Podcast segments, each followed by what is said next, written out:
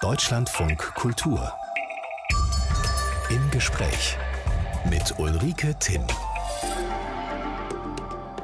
Ich grüße Sie herzlich. Unseren Gast, den haben Sie womöglich am vergangenen Wochenende gesehen, als der Wissenschaftsjournalist Dirk Steffens einmal mehr Terra X im ZDF präsentierte. Sein Besuch bei uns, der liegt schon etwas länger zurück.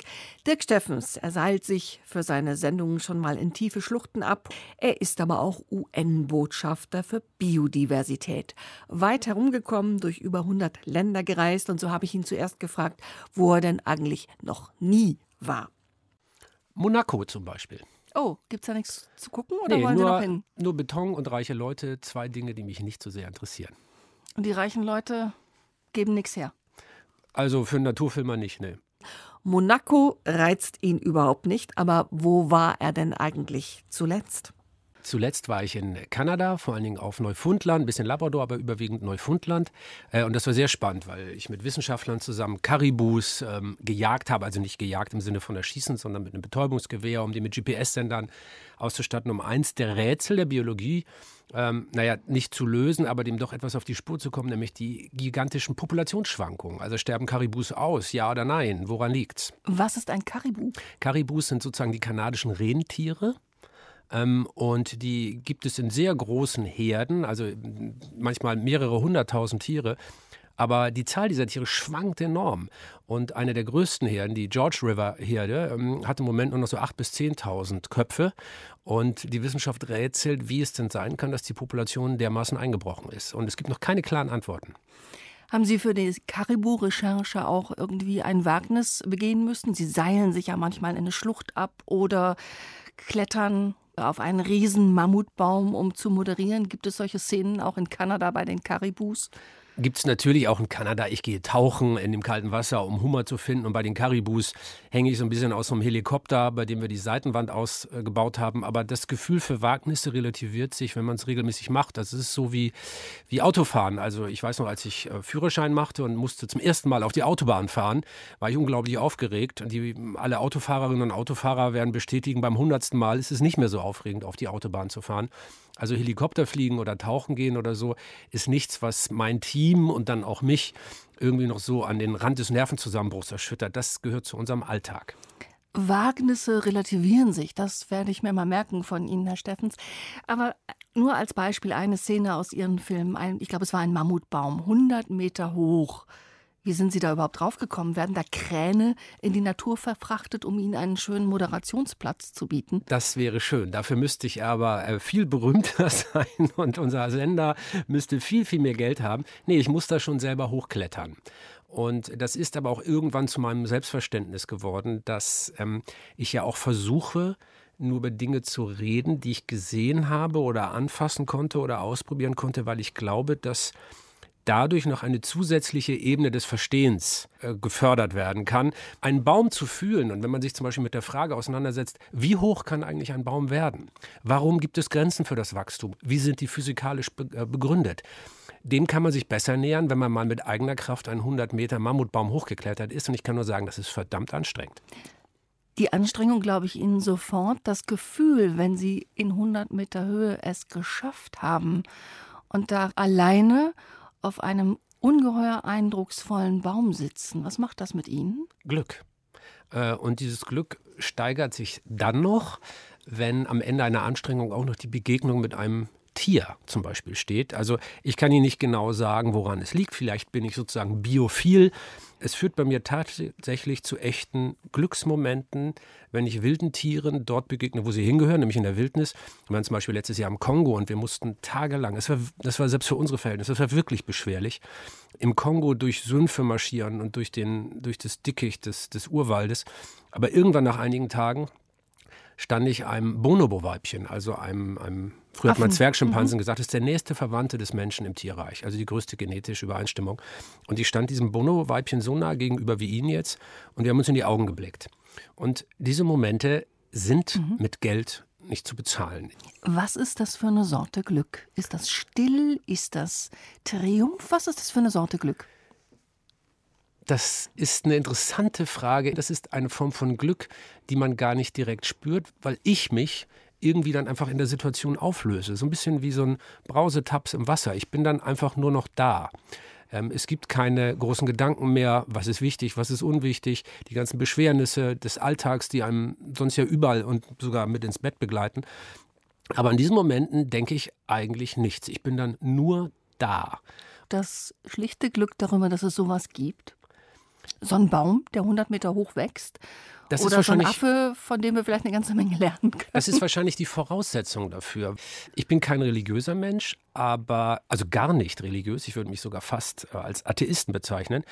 Aber das ist dann doch eine Art spirituelle Erfahrung. Wenn man Natur in ihrer ursprünglichen Schönheit so erleben kann, so stelle ich mir auch religiöse, intensive mhm. Gefühle im guten Sinne vor. Das ist sozusagen dann meine Religion, ist die, das Erlebnis der Natur. Manchmal geht es ja auch nicht so glatt. Sie haben mal unwillentlich ein Krokodil, ich sag mal, in seinen Privatgemächern besucht, sind ihm entgegengekrochen, war nicht so lustig. Vor allen Dingen haben Sie mal einen Ausflug in einen Vulkan fast mit dem Leben bezahlt. Ja, nämlich der berühmte auf Santorin in äh, Griechenland. Da kletterte ich mit Seilen an einer Steilwand und dann hat sich ein Fels, also ein alter Lavabrocken gelöst und hat mir tatsächlich, man kann sagen, den Kopf zertrümmert und das Gesicht. Also diese Seite, auf die ich jetzt hier zeige, meine rechte Gesichtshälfte ist weitgehend rekonstruiert von plastischen Chirurgen. Das stört mich heute nicht mehr, das tut nicht mehr weh, aber das war nah dran. Das war ein Unfall, ja. Aber das geht dann ans Eingemachte. Wie macht man dann weiter und wann macht man dann weiter? Also, das hat bei mir ungefähr ein halbes Jahr gedauert. Ähm, äh, das waren so verschiedene Phasen. Erst dachte ich, okay, mal gucken, ob du es überlebst. Also natürlich nicht so lässig, wie ich es jetzt erzähle. Ne? Das ist das natürlich eine, eine, schon eine existenzielle, eine fast schon transzendentale Erfahrung. Also erst ist die, ist die Lebensangst oder die Todesangst da. Danach, äh, weil ja das Gesicht ziemlich entstellt war und der, der Kopf vielfach gebrochen, also zumindest die Oberflächen, die Gesichtsknochen. Ähm, die Überlegung, okay, äh, vor der Kamera wird wohl nicht mehr gehen. Überleg dir mal was Neues. Und äh, als dann irgendwann der Kopf wieder abschwoll und sich, sich abzeichnete, dass das wieder geht, ist das immer mehr verschwunden. Also ich denke da kaum noch dran. Als ich Ihre Filme gesehen habe, dachte ich so, zwei Gedanken parallel. Der hat wirklich Ahnung und will die vom Herzen her vermitteln. Und zum anderen, der gibt aber gerne mal den Tarzan. Ja, das ist immer ein bisschen ein Problem. Eigentlich finde ich selber es doof, wenn man, das, das kann ja auch leicht wie ein Männlichkeitsritual wirken, dass da jemand zeigen will, was, was er so alles drauf hat. Sie? Ja, aber an ihrem Blick sehe ich, dass Sie das meinen. Und zwar zu Recht. Dieser Verdacht liegt ja auf der Hand. Wir versuchen uns immer mit, wir meine ich jetzt unser ganzes Team, auch da bewusst zurückzunehmen. Wir, wir versuchen solche Dinge nur zu tun, also zum Beispiel mit dem Fallschirm abzuspringen, das nicht zu machen, um zu zeigen, guck mal, ich kann mit dem Fallschirm abspringen, sondern ich werde dabei einen Wildhüterhund im Arm haben, der eingesetzt wird, um Wilderer aufzuspüren. Und das ist genau die Methode, mit der die Ranger dort arbeiten, weil man nur mit diesen Hunden und aus dem Flugzeug abspringt, die Ermittlungserfolge ähm, nach oben fahren kann. Also das macht dann für uns Sinn, aber würde ich nur aus dem Flugzeug abspringen, weil es gerade Spaß macht oder weil es gut aussieht, dann würde auch meine Redaktion immer sagen, nee, das geht nicht. Also das ist keine Show-Off-Veranstaltung, sondern es muss Sinn machen. Das heißt, die, die visuelle Attraktivität der Aktion, die wir machen, mit der versuchen wir natürlich auch Interesse für Wissenschaft zu produzieren. Dirk Steffens ist unser Gast, bekanntes Fernsehgesicht durch die Reihe Terra X, viel auf Tour dafür, filmt auch viel Tiere. Und ich frage mich jedes Mal, wilde Tiere, in dem Sinne kann man doch gar nicht filmen. Denn wenn sie wirklich wild sind und sie filmen, dann laufen die weg. Das stimmt so nicht ganz. Also es gibt Tiere, die sich aufgrund ihres natürlichen Fluchtverhaltens oder ihrer Dominanz in dem Ökosystem, in dem sie sind, gar nicht fürchten. Also Elefanten, von denen wir gerade gehört haben, haben zum Beispiel keine Angst vor Menschen. Ähm, da muss man dann eher mal weglaufen. Also sorry, wenn Sie da an der Wasserstelle stehen und da ist so ein kapitaler afrikanischer Elefant Machen Sie dann mal kurz den Test, wie nah sie lässt? Nee, so doof bin ich nicht. Ähm, Wollte ich äh, denn, sagen. denn Elefanten sind, äh, sind ja, wenn sie sich gestört fühlen, ernsthaft gefährlich. Sehr unfreundlich. Ja, sehr un können sehr unfreundliche Tiere sein, obwohl es meine Lieblingstiere sind und die hochintelligent und übrigens auch tatsächlich sehr emotional sind. Also das Lied hat tatsächlich einen ganz guten Hintergrund, den wir gerade gehört haben. Aber das mit den Gefahren von wilden Tieren wird natürlich mal maßlos überschätzt. Also ich bin als Wissenschaftsjournalist natürlich statistikgläubig und ich kann jederzeit Sicherheit belegen, dass die Autofahrt zum Flughafen das gefährlichste ist und eine Reise in die Wildnis. Mhm. Und ich habe gehört, dass viele Tierfilmer manchmal auch ganz schön faken, um die wilden Tiere zu präsentieren. Also Beispiel, berühmtes Beispiel, Disney, die Wüste lebt, 53, die Klapperschlange soll oft in der Sandkiste gesessen haben. Ja, das war stärker, als es heute noch ist. Natürlich gibt es das immer noch. Es gibt in jeder Branche schwarze Schafe. Beim ZDF, wo ich arbeite zum Beispiel, muss man aber auch äh, ganz offiziell erklären, dass man dieses und jenes darf und dieses und jenes eben nicht. Es gibt so eine Art Ethikerklärung für Naturfilmer. Mhm. Und dann gibt es aber ein praktisches Problem, es gibt fließende Grenzen. Natürlich würden wir niemals irgendwo ein sagen wir mal, einen kleinen Affen an den Baum binden, um ihn dann vom Monkey Eating Eagle schlagen zu lassen. Das wäre klar jenseits all dessen, was in der Tierfilmerei erlaubt ist. Aber die Frage, wenn man jetzt zum Beispiel Insekten filmt, man möchte zum Beispiel einen Skorpion filmen und ich nehme den in die Hand trage den 10 Meter von links nach rechts und setze ihn dann direkt vor die Kamera, wo er provoziert ist, weil ich ihn ja getragen habe und sein Stachel schön mhm. in die Luft hält. Dann ist das natürlich ein Eingriff. Das ist nicht die Natur, so wie sie passiert ist. Das ist manchmal schwer zu entscheiden. Und das andere ist, Verhaltensbiologen arbeiten mit Habituierung. Habituierung bedeutet, dass man wilde Tiere an die Anwesenheit von Menschen gewöhnt und zwar so, dass sich das natürliche Verhalten nicht verändert. In der Praxis heißt das, sie wollen eine Gorilla-Horde erforschen und dann muss irgendein Wissenschaftler ein, zwei, drei, vier, fünf Jahre lang jeden Morgen dahin gehen, den ganzen Tag daneben stehen, macht dann meistens irgendein Geräusch, mm, mm, mm, zum Beispiel. Und nach Jahren sind die Tiere an Menschen gewöhnt und benehmen sich normal und so funktioniert ja auch Verhaltensforschung. Und wenn dann Dirk Steffens einen Gorilla-Film machen wollte, dann geht er mit dem jahrelangen Forschungsmenschen hin und der sagt dem Gorilla, das ist mein Freund, sei nett zu ihm. Ja, das zweite muss er nicht. Ich gehe halt hin und äh, werde von der Wissenschaftlerin, dem Wissenschaftler vorher gebrieft und die sagt dann, die reagieren zum Beispiel auf, mm, mm, mm, auf so ein Geräusch. Tatsächlich ist kein Witz, habe ich bei Meerkatzen mal erlebt, äh, wo Wissenschaftler genau dieses Geräusch benutzt haben. Und ich benehme mich dann so wie die Forscher und kann dann natürliches Verhalten filmen von wilden Tieren, obwohl ich nah dran bin. Wer hat Sie denn für die Natur begeistert? Bernhard Jimek und das Leben. Also ich bin in einem kleinen Bauerndorf aufgewachsen, hatte immer schon eine Affinität zu Tieren, also Haustiere. Ich bin, jeden Abend lag der, mein Hund mit mir im Bett, also ich bin damit aufgewachsen. Die, die Nähe zu Tieren ähm, ist für mich etwas ganz Natürliches. Und dann habe ich schon sehr früh die Filme von Bernard Jimmick, der ja damals schon ältlicher Onkel war. Das war ja nicht die Hochzeit von Bernard Jimmick. Und immer eine Schlange über der Schulter ja, oder einen Affen neben sich genau, als Co-Moderator. Genau. Und äh, ich habe erst viel später zum Beispiel auch herausgefunden, dass Bernard Jimmick eben nicht der nette Tieronkel war, für den ich ihn lange gehalten habe, sondern ein ziemlich eckiger Aktivist für die Umwelt, der kritisch Filme über Massentierhaltung in Deutschland gemacht hat, mhm. der Umweltaktionsfilme in Afrika gemacht hat, der dem Erhalt der Serengeti beigetragen hat. Und ähm, ich spüre da so eine Wesensverwandtschaft so ein bisschen. Mhm. Äh, zu Hause, Hund gibt es nicht mehr, aber zwei Katzen. Ja. Zahm? Selbstverständlich. Oder haben Sie sie gezähmt? Ähm, äh, Katzen kann man natürlich nicht wirklich zähmen. Man kann sie nur überreden, ab und zu mal was zu machen. Tatsächlich äh, können meine Katzen an guten Tagen, wenn sie gerade Bock haben, sogar ein paar Kunststückchen durch den Ring springen, Männchen machen, High Five, Küsschen. All das habe ich den beiden Katzen beigebracht. Und da muss ich als Umweltschützer jetzt immer noch gleich dazu sagen, ich befürworte eher die Haltung von Katzen in Häusern und nicht rauslassen, weil die Zahl der Singvögel und Gartenvögel, die von Katzen in Deutschland gefressen werden, tatsächlich für den Rückgang der Vögel in Deutschland eine große Rolle spielt. Man hört den Reporter bis in den letzten Nebensatz. Nun sind Sie unheimlich viel auf Achse. Haben erzählt, Kanada war es gerade, dann Neufundland soll es wieder werden. Wo ist für Sie eigentlich zu Hause? Zu Hause ist in Hamburg. Ähm, ich bin sehr norddeutsch. Wir haben sogar mal für eine Dokumentation meine DNA sequenzieren lassen. Da ging es um Abstammungsfragen für eine Dokumentation und, und, auch da festgestellt, also wahrscheinlich sind meine Vorfahren schon als, als Amöben aus dem Nordseeschlamm über den Deich gekrochen, haben ein Dorf gegründet und leben heute noch dort. Keiner der Familie kam je südlich über die Elbe. Also zum, zumindest ist das in den letzten tausend Jahren genetisch nicht nachweisbar. Ich bin sehr norddeutsch und fühle mich in Hamburg extrem zu Hause. Ja. Sie waren mal ganz früher Kollege. Sie haben angefangen im Deutschlandfunk als Nachrichtenredakteur, sind relativ schnell geflüchtet. War es so schlimm?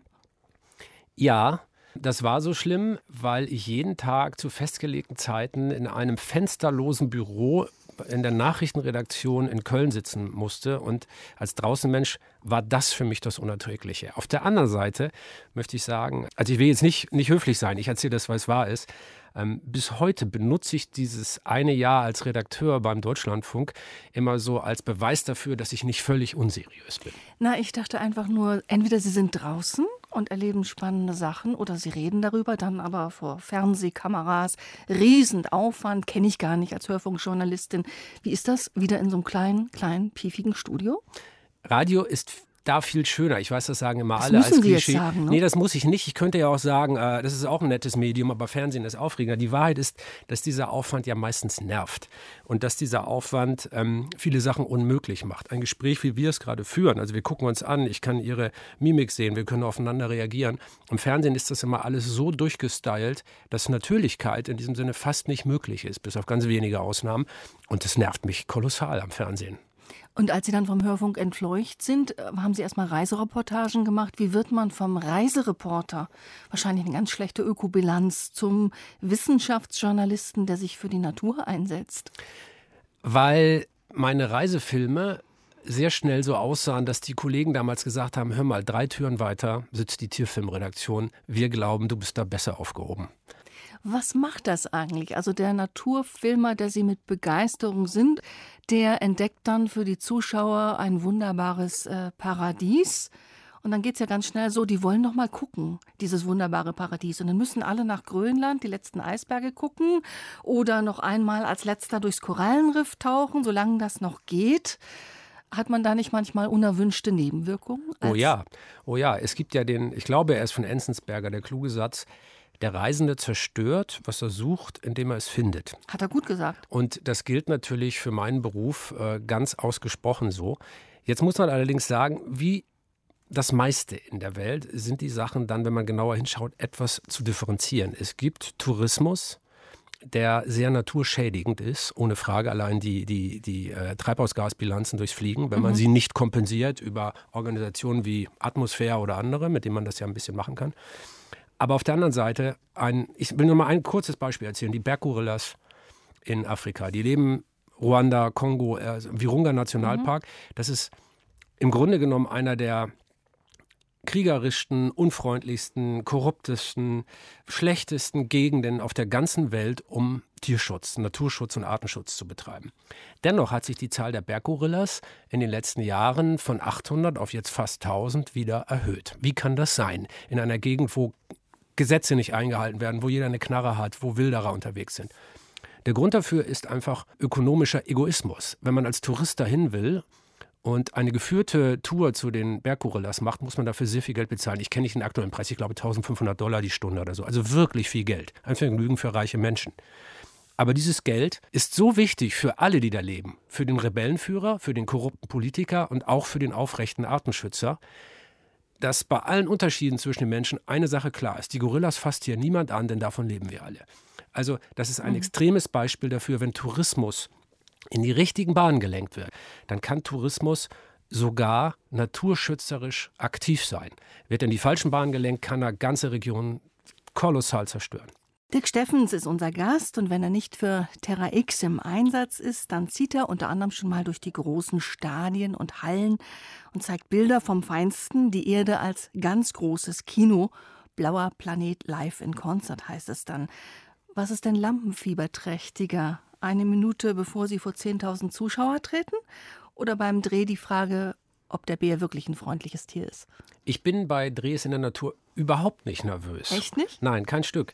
Und es gibt auch keine gelernten Texte. Also die Vorbereitung funktioniert eher so, dass ich mit den Wissenschaftlern, also wir, wir, haben eine Wissenschaftsredaktion, Mhm. überwiegend Frauen, und dass ich mit den Kolleginnen vorher, eine ist auch mindestens immer dabei, ähm, dass wir das so genau diskutiert haben, dass ich aus der Situation dann frei reden kann. Das ist mir wichtig, denn wenn man nur Texte auswendig lernt, die man sich irgendwie zusammengegoogelt hat, ich meine, das ist ja blöd, das kann ja jetzt jeder. Wenn ich aber auf eine Bühne gehen muss und da sitzen 10.000 oder 12.000 Leute, habe ich unglaubliches Lampenfieber. Ich habe davor ernsthaft Angst, aber das führt auch dazu, dass wenn man es geschafft hat, das ein sehr großes Glücksgefühl ist, auch eine große Zufriedenheit, ja. Gibt es bei diesen Großkinoshows eine Lieblingsszene? Also bei der, äh, bei Planet Earth, äh, äh, klar, aber die neue, die ja Blue Planet ist, äh, Blue Planet 2, unter Wasser. Für mich als Naturfilmer ist das eigentlich eine kleine, weniger auffällige Szene. Da gibt es einen Lippfisch, der nimmt sich eine Muschelschale und schwimmt damit zu einem Korallenriff, das er als Amboss benutzt. Das heißt, da ist ein Fisch, der Werkzeuge benutzt. Ein Maurer. Man muss sich erinnern, bis zu Zeiten von Jane Goodall war der Mensch definiert als der Werkzeugmacher und Werkzeugbenutzer. Mhm. Das heißt, sogar Fische haben, sind zu diesen Leistungen fähig und die Grenzen zwischen Mensch und Tier werden dadurch aufgeweicht. Und ich finde es absolut faszinierend, so ein Verhalten zu beobachten und dann so brillant gefilmt. Also das ist schon wirklich fett. Welche Erlebnisse in der Natur haben Sie jenseits von spektakulären Erkenntnissen, jenseits von Fernsehmachen wollen oder müssen, am stärksten verändert? Den Reisejournalisten in den Naturschützer gekehrt? Das war kein freiwilliger Prozess. Ups. Ich muss ganz ehrlich sagen, dass ich nicht als Umweltschützer ähm, auf die Welt gekommen bin und auch als ich mit Reisereportagen angefangen habe, fand ich das zwar immer schon ganz interessant, aber das hat mich nicht wirklich bewegt. Aber ich mhm. mache das jetzt seit einem Vierteljahrhundert und ich war an vielen Orten mehrfach oder vielfach. Und so bin ich ganz unfreiwillig zu so einer Art Augenzeuge des globalen Wandels geworden. Und wenn Sie an ein Wasserloch zum fünften Mal zurückkommen und jedes Mal gibt es weniger wilde Tiere, aber mehr Touristen. Wenn Sie an ein Korallenriff kommen und jedes Mal ist da mehr Sediment drauf, die Fischschwärme sind kleiner und der Plastikmüll im Meer wird mehr. Und ich könnte das jetzt endlos aufzählen. Es ist egal, wo ich hinfahre. Ins Eis der Arktis, in die Wüsten Australiens oder in die, in die Regenwälder Zentralafrikas. Die Naturzerstörung ist inzwischen so global und so allumfassend, dass das Ignorieren davon einfach ein Verbrechen wäre. Glauben Sie, dass Filme was verändern können? Es gibt in Großbritannien gerade jetzt, also ganz aktuell, den sogenannten Blue Planet-Effekt nach der Ausstrahlung der BBC-Reihe Blue Planet. Ich darf damit angeben, weil ich daran nicht mitgewirkt habe. Und äh, also ich gebe hier mit der Arbeit von Kolleginnen und Kollegen an, die wirklich was Tolles gemacht haben. Das spielte zum ersten Mal in so einer Hochglanzdokumentation Umweltverschmutzung eine Rolle, nämlich Plastik im Meer. Und nach der Ausstrahlung haben große Supermarktketten in Großbritannien ihre Verkaufspolitik geändert. Es gab ganz große Aktionen, neue Bürgerinitiativen bis hin zu Parlamentsdebatten und neuen Gesetzesentwürfen. In Großbritannien nennt man all das den Blue Planet-Effekt, weil er infolge dieses Films äh, zu beobachten war. Also ist meine Antwort ja. Ich staune ein bisschen, weil gerade die BBC-Kollegen, die wunderschöne Filme machen, dafür berühmt sind, dass bei ihnen die Erde noch dreimal so schön aussieht, wie sie eh schon ist. Also, dass man so richtig badet in Naturaufnahmen. Die werden dann auch in Shows präsentiert mit 80 Menschen Orchester. Dann gibt es dazu noch Trara, Trara. Und man geht dann raus und ach, wie schön. Und ändern tut sich eigentlich nichts, weil das, was Thema sein sollte, nicht Thema ist. Blue Planet hat da tatsächlich mit dieser Tradition gebrochen, die sie, finde ich, ein wenig zu Recht kritisieren. Also die ähm, äh, nur im Schönen schwelgen wäre zu wenig. Aber Naturfilm besteht ja nicht nur aus dem einen Genre, sondern wir haben, wir haben Hochglanzfilme, die Menschen einfach nur für Natur begeistern. Und dann gibt es ja aber auch jede Menge investigative Reportagen, Dokumentationen, die unter Einsatz von Leib und Leben der Filmemacherinnen und Filmemacher gedreht werden. Erinnern Sie sich an Ivory Game zum Beispiel? Erinnere ich äh, mich jetzt nicht, habe ich nicht Das war eine Net mhm. Netflix-Dokumentation, da ging es um den äh, Handel mit Elfenbein, den illegalen Handel. Die mit, mit Undercover-Agenten bis hinein nach China gedreht, mit versteckten mhm. Kameras unter wirklich Lebensgefahr für die Protagonisten. Auch das ist Naturfilm. Und ich glaube, wir brauchen beides. Wir brauchen Hochglanzfilme, um Begeisterung für die Natur zu schaffen und dann aber eben die Filme, die da tiefer reingehen und sagen, aber das sind die Probleme, die es da draußen gibt. Also es geht ja viel um, um Emotionen. Es gibt ja diese berühmte auf YouTube haben, glaube ich, 44 Millionen Leute geklickt. Die habe ich heute Morgen nochmal nachgesehen, wenn die kleinen Echsen weglaufen vor den wilden Schlangen. Und ich habe selber nochmal geschaut, den Selbsttest gemacht und man fängt an, innerlich diesen kleinen Echsen die Daumen zu drücken. Ja, schafft das, schafft das. Eine totale Verfolgungsjagd. Es geht ganz viel über Emotionen bei Menschen. Ja, und mhm. übers äh, sogenannte Anthropomorphisieren, also um das Vermenschlichen. Also wenn wir, wenn wir menschliche Emotionen und Verhaltensmuster in Tierverhalten hinein projizieren, obwohl das natürlich in Wirklichkeit gar nicht da ist. Beispiel die Szene, die Sie nennen, die kann ja jeder sich im Internet nochmal anschauen. Galapagos-Insel, da jagen Rennen, Schlangen, Galapagos-Echsen. Und die Blicke zum Beispiel, so wie sie im Film dargestellt werden, der Echse, wenn sie so aus dem Loch krabbelt, scheinen sehr ängstlich zu sein. Mhm. Kein Mensch weiß, ob eine Echse überhaupt in der Lage ist, Angst zu empfinden. Das ist natürlich ein filmisches Mittel, mit dem bei Ihnen als Zuschauerin und bei mir als Zuschauer Emotionen geweckt werden, die es in der Natur vielleicht gar nicht gibt. Aber wo wir die Menschen uns die Tiere dann menschlich reden. Weil das unser Weg ist, uns emotional der Natur zu nähern. Bleiben wir dabei. Haben Tiere Humor? Ähm, intelligentere Tiere ohne Frage. Bei Elefanten ähm, kann ich das zum Beispiel aus einer schönen Beobachtung mal sehen. Ich, ich habe mal einen Elefanten in Afrika. Ich saß in so einem Wasserloch, musste auf mein Team warten. Und da kam ein Elefant und der war durstig und trank. So ein Bulle, die müssen ja oft allein, die dürfen oft nicht mit in der Horde laufen, weil die von Weibchen geführt werden. Also kam das Männchen, hatte Durst, trank und irgendwann ganz offensichtlich hatte der jetzt genug getrunken. Und man konnte so richtig sehen, der steht da jetzt und fragt sich, so, und was mache ich jetzt? Und dann hat er seinen Rüssel voll Wasser gesaugt und fing an, aus Lust und Tollerei Vögel, die auch trinken wollten, jedes Mal, wenn die landeten am Ufer des Wasserloches, mit, mit Wasser zu mhm. besprühen. Einfach nur aus Spaß. Und ähm, mit Intelligenz scheinen Dinge wie Trauer, Humor, Mitgefühl einherzugehen. Also je intelligenter ein Lebewesen ist, desto fähiger ist es wohl auch so etwas wie Humor zu entwickeln. Und das kann man tatsächlich sehen. Wie groß ist eigentlich Ihre Geduld entwickelt, Herr Steffens? Denn Naturfilmer müssen ja damit leben, dass die Natur nicht immer die Bilder gerade parat hat, die die Filmer gerne hätten. Wie viel ist Warten in Ihrem Job? Für mich gar nicht viel. Und da muss ich auch noch mal so ein bisschen sagen, also der klassische Tierfilmer, der die großartigen Bilder macht, das bin ich ja eigentlich nicht. Sie wirken auch nicht wie jemand, der so lange still sein kann. Doch, das kann ich schon gut. Ich kann, kann schon tagelang neben dem Tier sitzen, aber mhm. in meinem Beruf ist das gar nicht möglich. Das würde ich eher mhm. privat machen. Ähm, ich bin ja sozusagen, ich bin ja nur ein Presenter, ich bin ja der, der Erklärer, der, der mhm. Reporter am On. Und da ist es eigentlich eher so, dass wir immer mit Wissenschaftlerinnen und Wissenschaftlern unterwegs sind, die sagen, okay, wir fangen jetzt heute zum Beispiel den Geparden ein und hängen dem ein GPS-Halsband um. Das machen wir sowieso. Das hat jetzt nichts mit eurer Filmerei zu tun. Sie dürfen dabei sein. Und ich kann dann dabei mhm. sein. Und das, das schaffen wir, weil wir eine Wissenschaftsredaktion sind und immer in Kontakt sind mit solchen Leuten. Ich bin also nur sehr selten mit der Herausforderung der Kolleginnen und Kollegen konfrontiert, dass man jetzt sich wochenlang in ein Tarnzelt irgendwie mhm. verkriechen muss, um dann irgendwie den, den äh, Eisluchs, äh, also den, den, den, den Polarfuchs irgendwie filmen zu können. Also im guten Sinne, Sie hängen sich dran. Dann. Ich hänge mich dran, mhm. ja. Dick Steffens ist unser Gast, Wissenschaftsjournalist, aber auch beim WWF. Viele, viele Ämter, also WWF, UNO-Botschafter für Biodiversität, das sind die aktuell vielleicht wichtigsten. Wie kriegen Sie das alles unter einen Hut? Ja, das ist manchmal nicht so einfach. Ähm, jetzt, haben die Ämter zum Glück alle so miteinander zu tun. Ähm, aber äh, manchmal fühle ich mich auch schon sehr erdrückt davon. Das ist wahr, ja. Das ist viel. Hat sich da im Laufe des Lebens was verlagert hinsichtlich der Wichtigkeit?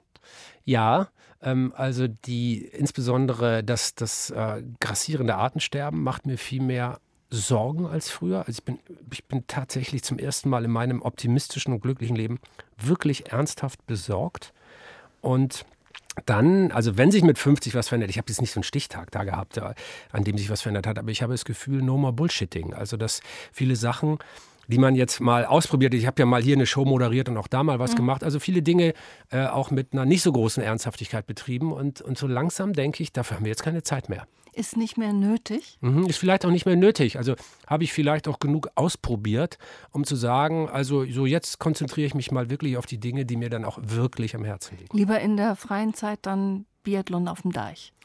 Ja. Ähm, Entschuldigung, Triathlon. Ja, mal einen kleinen Triathlon oder, oder ein bisschen Laufen, Marathon laufen oder ich paddel sehr viel, ich bin auch im Wassersport. Also Sport ist, ist für mich schon sehr wichtig, aber es gehört auch ein bisschen zu meinem Beruf. Also also mein, mein Chef hat mal gesagt beim ZDR, wenn du nicht mehr aus eigener Kraft auf den Baum kommst, schmeiße ich dich raus. Ähm, das war nur ein Spaß, aber da steckt natürlich das ein kleiner Kern Wahrheit drin. Werden, das könnte ne? schnell ernst werden. Ja. Sie müssen schon fit sein. Biodiversität ist ein Thema, was Sie in den letzten Jahren so sehr umgetrieben hat, dass Sie dafür selber Biodiversitätsfoundation gegründet haben. Was ist das genau? Was soll das? Was macht das? Die Biodiversity Foundation, die hat deshalb diesen englischen Titel, weil wir natürlich auch international arbeiten wollen. Wir erleben gerade das größte Artensterben seit dem Verschwinden der Dinosaurier. Also die natürliche Aussterberate, die es ja im Laufe der Evolution gibt, ist mindestens um das oder schätzungsweise um das tausendfache erhöht. Wir verlieren zehntausende Arten jedes Jahr. Und so ein Ökosystem funktioniert wie ein Netz. Und wenn Sie zu viele, zu viele ähm, Seile aus diesem Netz entfernen, dann kracht es irgendwann ein. Im Klartext, wir haben in Deutschland zum Beispiel die Diskussion über das Insektensterben gehabt in den vergangenen Monaten. Bestäubungsinsekten, Fluginsekten, wenn davon zu viele sterben, drei Viertel sind schon weg, wenn zu viele sterben, funktioniert zum Beispiel Landwirtschaft nicht mehr so, wie wir sie kennen. Das heißt, es geht rein in den Kern unseres eigenen Überlebensinteresses, in unsere Nahrungsversorgung. Wir müssen das Artensterben stoppen, sonst wird es uns innerhalb von Jahrzehnten sehr schlecht gehen. Biodiversität, ich greife das Wort nochmal auf, im Grunde die Lehre davon, dass alles mit allem zusammenhängt. Das ganz Kleine und das ganz Große in einer stetigen evolutionären Verbindung sind. Ja, und um sich das vorzustellen, ist die Landwirtschaft immer ein gutes Beispiel. Also, ähm, wenn Sie nur Sand haben und ein Maiskorn, dann passiert gar nichts. Sie müssen einen fruchtbaren Boden haben. Damit der Boden überhaupt fruchtbar ist und ein Samen aufgehen kann, müssen unzählige Kleinstlebewesen von der Mikrobe bis zum Regenwurm zusammenarbeiten, dann müssen, müssen die Systeme natürlich auch re regelmäßigen Niederschlag garantieren. Es muss dann nachher Bestäubungsinsekten geben, die vielleicht jetzt nicht beim Mais, aber bei anderen Pflanzen äh, für die notwendige Bestäubung sorgen. Das heißt, es müssen viele tausend verschiedene Tier- und Pflanzenarten in hochkomplexer Weise zusammenarbeiten, damit überhaupt was funktioniert. Das nennt man Ökosystemdienstleistung. Also die sorgen dafür, dass wir genug zu essen, zu trinken und zu atmen haben. Und wenn wir die Systeme zu sehr stören, dann wird es für uns Menschen irgendwann schwierig. Und das müssen wir unbedingt verhindern. Das ist wahrscheinlich die größte Herausforderung des Jahrhunderts. Also der Eisbär ist das Symboltier, aber was wir wirklich retten müssen, ist das viele drumherum und dann behalten wir ihn von selbst, oder? Wir müssen die Vielfalt an und für sich schützen. Und um das klarzumachen, sage ich mal ganz deutlich, wenn der Eisbär ausstirbt, ist das total egal. Dafür haben Sie, machen Sie sich keine Freunde. Ich weiß, aber äh, das ist jetzt mal eine, eine wissenschaftliche mhm. Betrachtung. Persönlich wäre ich natürlich hoch betroffen vom Aussterben der Eisbären, aber seien wir ehrlich, was ändert sich in Ihrem Leben, wenn ich Ihnen heute sage, die Eisbären sind ausgestorben? Was ist für Sie morgen anders? Nichts. Gar nichts. Sie werden noch genauso viel zu essen haben. Sie werden genauso mit Auto, Bahn oder Fahrrad, je nachdem, wie Sie es machen, zur Arbeit fahren können. Also der ist für uns nicht überlebenswichtig. Aber die Vielfalt an und für sich, aus Gründen, wie wir sie gerade am Beispiel der Landwirtschaft definiert haben, die ist notwendig. Also es geht nicht um einzelne Arten beim Artenschutz, sondern um den Erhalt der Vielfalt. Wenn wir die verlieren, sind wir selber dran. Es gab noch einen Satz dazu sagen kann, es gab in der Geschichte der Erde bereits fünf Massenaussterben. Massenaussterben heißt mindestens drei Viertel aller Tier- und Pflanzenarten in kurzer Zeit weg. Eins kennt jeder, Meteoroid, eingeschlagen, Dinos weg. Das ist das letzte gewesen, bisher das fünfte. Wir haben jetzt das sechste Massenaussterben. Und so ein Massenaussterben überleben große Arten normalerweise nicht. Und wir sind eine große Art. Wir haben zu Anfang unseres Gespräches in Gedanken mit Ihnen auf dem Baum gesessen und übers Glück gesprochen. Ich frage mich, wenn man sich so viel mit Natur, mit Wissenschaft beschäftigt wie Sie, hat das auch was im weitesten Sinne was Tröstliches? In der Natur ja. geht nichts verloren, selbst wenn es ausstirbt, die Atome. Ja, aber in dem Satz, da. den Sie sagen, ist, also, mhm. also ich finde ja, dass Wissenschaft tatsächlich äh, spirituell sein kann. Der Gedanke, dass im gesamten Universum kein einziges Atom jemals verloren geht, mhm. ist interessant. Oder, oder wenn ich Ihnen zum Beispiel sage, dass Sie zur Hälfte eine Banane sind, dann ist das keine Beleidigung, sondern eine genetische Tatsache, weil alle Menschen ungefähr 50 Prozent ihres Gen, also ihrer DNA mit Bananen gemeinsam haben. Ich bedanke haben. mich für den Nebensatz. und, und das liegt daran, dass alles Leben auf diesem Planeten, egal ob Grashalm, Banane, Elefant oder Mensch, auf einen gemeinsamen Vorfahren zurückgeht. Luca, the last universal common ancestor, wie die Wissenschaftler diesen kleinen, wahrscheinlich unsichtbaren Einzeller getauft haben. Das war das erste Lebewesen, von dem stammt alles andere ab. Und da kann man sogar fühlen, dass alles Leben miteinander verbunden ist, ohne esoterisch zu werden, sondern streng naturwissenschaftlich. Und das kann sehr beglückend sein, finde ich. Und zu Beginn habe ich Sie gefragt, wo Sie noch nie waren. Zum Schluss möchte ich von Ihnen wissen, wo machen Sie eigentlich Urlaub? Also ganz gerne zu Hause ähm, äh, an der Ostsee, da fühle ich mich sehr wohl und es zieht mich dann natürlich nicht so sehr in die Ferne unbedingt. Und dann Deichspaziergänge, oder? Ja, und ähm, mit dem Boot raus aufs Wasser, paddeln, schwimmen. Also so, ich bin dann auch ganz normal gerne draußen im Wald, in der Natur. Das, äh, da kann ich mich gut entspannen. Gucken Sie denn äh, da Terra X, die neuen Filme, zu Hause? Ja, immer wenn ich Zeit habe. Ich bin ja eher so ein Mediathek-Typ. Durch meine Reisen kann ich mich an die, an die Sendezeit nicht halten. Also war ich einer der Early Adapter für, für alle digitalen Abrufsysteme. Das finde ich ganz toll, dass ich mir jederzeit so Dokus angucken kann. Aber nicht nur Terra X, aber natürlich auch das, was weltweit auf der, auf der Welt läuft an interessanten Dokumentationen. Und die neueste von Dirk Steffens ist gerade eingestellt in die von ihm so geschätzte Mediathek im Sog der Unterwelt. Heißt der Film, bei uns war der Wissenschaftsjournalist bereits 2018 zu Gast. Wir haben diese Sendung noch einmal wiederholt.